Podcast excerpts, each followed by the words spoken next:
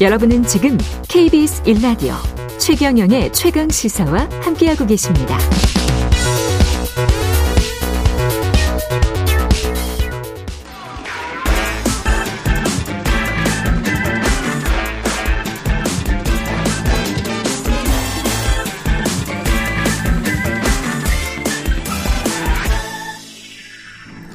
네, 최경영의 최강시사 한 번 더 뉴스 시간입니다. 오늘은 어마이뉴스 과구신 기자와 함께하겠습니다. 안녕하십니까? 네, 국민의힘이 인정한 좌파 매체 오마이뉴스 과구신 기자입니다. 아, 국민의힘이 인정했어요? 좌파 매체라고? 어, 어제 뭐 공식적인 아. 발언에서 아무튼 많은 말씀해 주셔서 되게 가문의 영광이었습니다. 앞으로도 열심히 정진하겠습니다. 앞으로 열심히 정진하시기 바랍니다. 네. 예.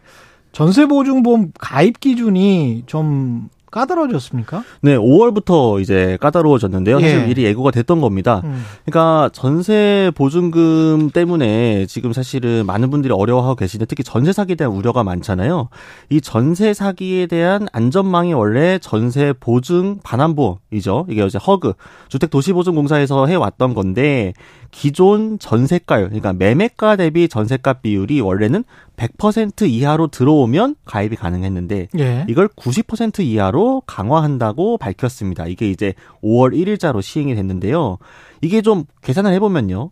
보통 공시가격 적용 비율이 작년까지는 150%까지는 가능했습니다. 근데 올해 140%로 10% 줄었는데 방금 말씀드린 것처럼 전세가율 90%, 공시 가격 140%를 곱하면 음. 126%가 나오죠. 복잡한데 정리해 드리면 예. 공시 지가에서 곱하기 126% 안에 전세 보증금 가격이 형성되어야 보증보험 가입이 가능합니다. 신규는 그렇고요. 갱신은 올해는 이제 한시적으로 신규는 그렇다. 예, 내년부터는 갱신도 마찬가지로 126% 안에 들어와야 됩니다. 공시 가격의 126% 안에. 네, 그렇습니다. 근데 공시가가 시세 한 70%라고 하면 혹시 그게 전세가 자기가 그 보증 그 보증금 준거 네. 그 가격에 미치지 못할 수도 있겠는데 이 정도면? 네, 그렇죠. 지금 그렇죠. 사실 그러니까 이미 예. 내가 전세로 들어와 살고 있는 사람들 같은 세입자 같은 경우에는요. 예.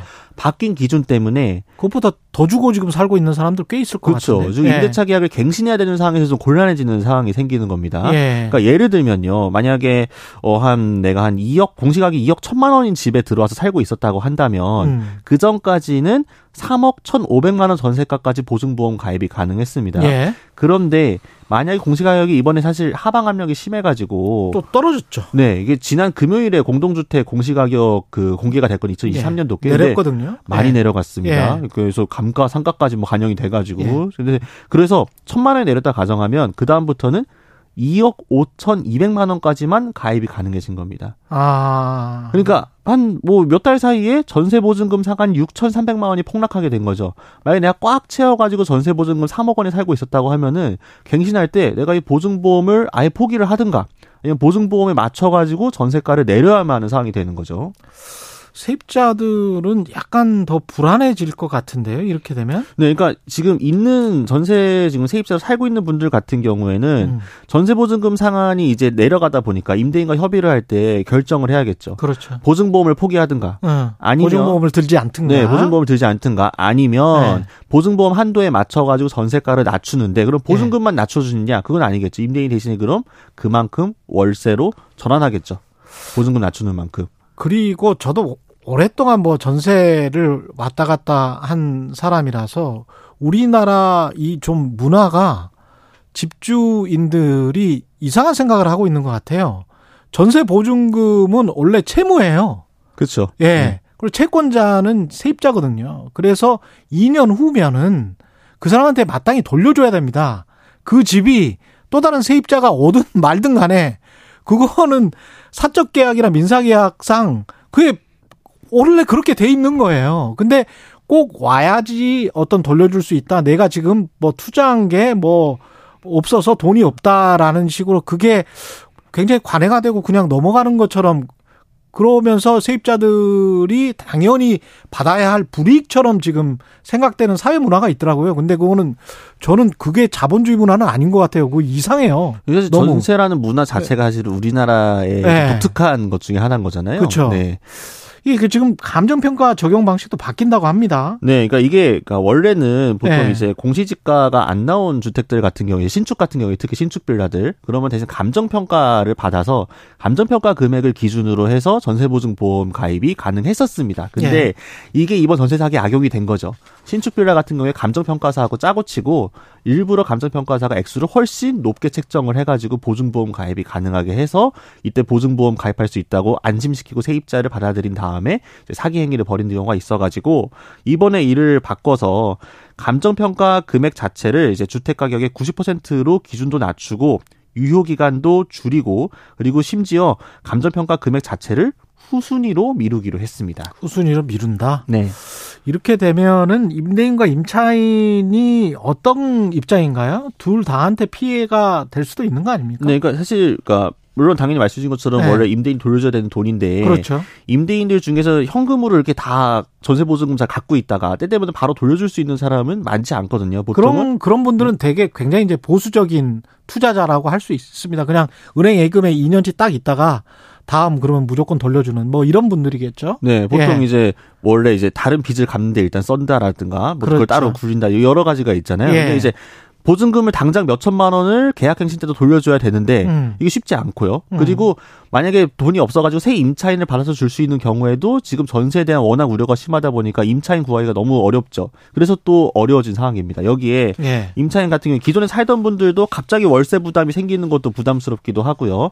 특히 심, 새로 만약에 전세를 구하는 분들이라고 하게 되면은 지금 이 공시지가도 낮아졌고 보증보험 가입 기준도 낮아지면서 구하기가 어려졌습니다. 음. 빌라 같은 경우에는요 서울에 보증보험이 가입 가능한 물건 자체가 거의 사라진 상황이에요. 예. 네, 그러다 보니까 불안함을 떠안고 가입을 하든가 뭔가를 포기해야 되든가 이런 상황이 된 거죠.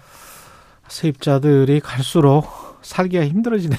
어떻게? 네. 저도 예. 최근에 이제 몇 주 동안 예. 이 빌라 관련해 가지고 여러 가지 알아봤거든요. 예. 구해야 될 게 있어 가지고. 아, 근데 그렇군요. 이 공시지가하고 보증보험 요거 문제 때문에 음. 구할래야 구할 수가 없는 상황인 겁니다. 예. 그래서 대신에 그 공인중개사에서 아 대신에 등차권 이 등기의 임차권 설정해주겠다 세입자 아니면 뭐 음. 뭐 현금 보관증을 써주겠다라고 하지만 사실 또 보증보험하고 또 다른 문제이기 때문에 예. 많은 분들이 좀 걱정을 하고 있을 것 같습니다. 그리고 정광훈 사랑제일교회 목사가 광주에서 경찰 수사를 받게 된다고 합니다. 네, 이게 사실 5.18 단체들이 전 목사의 발언을 법 문제다 명백한 허위다라면서 법적 조치를 예고한 거가 이제 실행이 되는 건데요. 네. 오늘 어 5.18 기념 재단에서 전 목사를 경찰에 고발할 예정이라고 합니다. 그러니까 광주에서 고발을 하는 거기 때문에 당연히 광주로 와서 음. 조사를 받아야 되는 상황이 생길 수 있는데요. 일단 오늘 고발장을 접수할 방침이라고 하고 이게 5.18 왜곡 처벌법에 대한 혐의입니다. 그래서 음. 만약에 이게 혐의가 입증이 되면 5년 이하 징역, 5천만 원 이하 벌금형에 처할 수 있습니다. 뭐라고 했습니까, 정광훈 목사가? 지난달 27일이었는데요. 광주역 예. 광장 집회에서 일단 5.18 당시 헬기 사격은 없었다 이렇게 목소리를 높였고요. 광주에 가서? 네, 광주에서 광주 북구역 광장에서요. 광주 시민들은 또 폭도고 또 시민들이 오히려 국군 헬리콥터를 향해서 총을 쐈고 또 5.18에 북한군도 개입을 했다. 북한 간첩이 앞서가는 시민군을 향해 총을 쏜 거다. 군인이 쏜 게 아니다. 뭐 이런 식으로 주장을 했는데 예. 이게 또 김재원 최고위원이 또 최근에 이제 얘기했던 5.18 헌법 전문 수록에 관한 이야기도 역시 정광훈 목사가 까먹지 않고. 않고 했습니다. 이게 역사적으로 사실이 아니라고 결론이 났는데 자꾸 광군 개입 같은 사실 여러 번 팩트 체크도 예. 됐고 이미 진상규명 조사위원회가 아니라고 입장을 밝힌 바 있죠. 그리고 사진도 그 조작된 사진들 그거 아직도 믿고 계시는 분들도 많은 것뭐 같습니다. 뭐 광수 논란은 아직도 예. 뭐 그걸 믿는 분들이 계신 것 같아요. 예. 네, 또 국과수에서도 2017년도에 헬기 사격을 인정할 수 있다라고 음. 밝힌 바 있고요. 그러니까 아무튼 뭐 전광훈 목사가 발언한 것 중에 팩트에 맞는 건 하나도 없습니다. 어쨌든 예. 이런 것들이 사실이 자꾸 악의적으로 반복되고 있으니 고발하겠다 이런 게 방침입니다. 아, 정광호 목사 는 목회를 하셔야 되는 분이 자꾸 이렇게 정치적인 발언 또 아주 극단적인 극우적인 발언을 하면서 정치에 개입하는 게 목회 활동에 하나님의 말씀을 전하는데 도움이 될까요? 어떤 한, 뭐 사람마다 마음속에 다른 하나님이 있을 수도 있으니까요. 네. 아니, 하나님은 한 분뿐이십니다. 저도 교회 다니기 때문에 이분이 이렇게 목회 활동을 하는 거가 다른 진짜 믿는 분들은 어떻게 생각하실지 참 궁금하네요. 예, 여기까지 듣겠습니다. 네. 한번 더 뉴스 과구신 기자였습니다. 고맙습니다. 감사합니다. 예.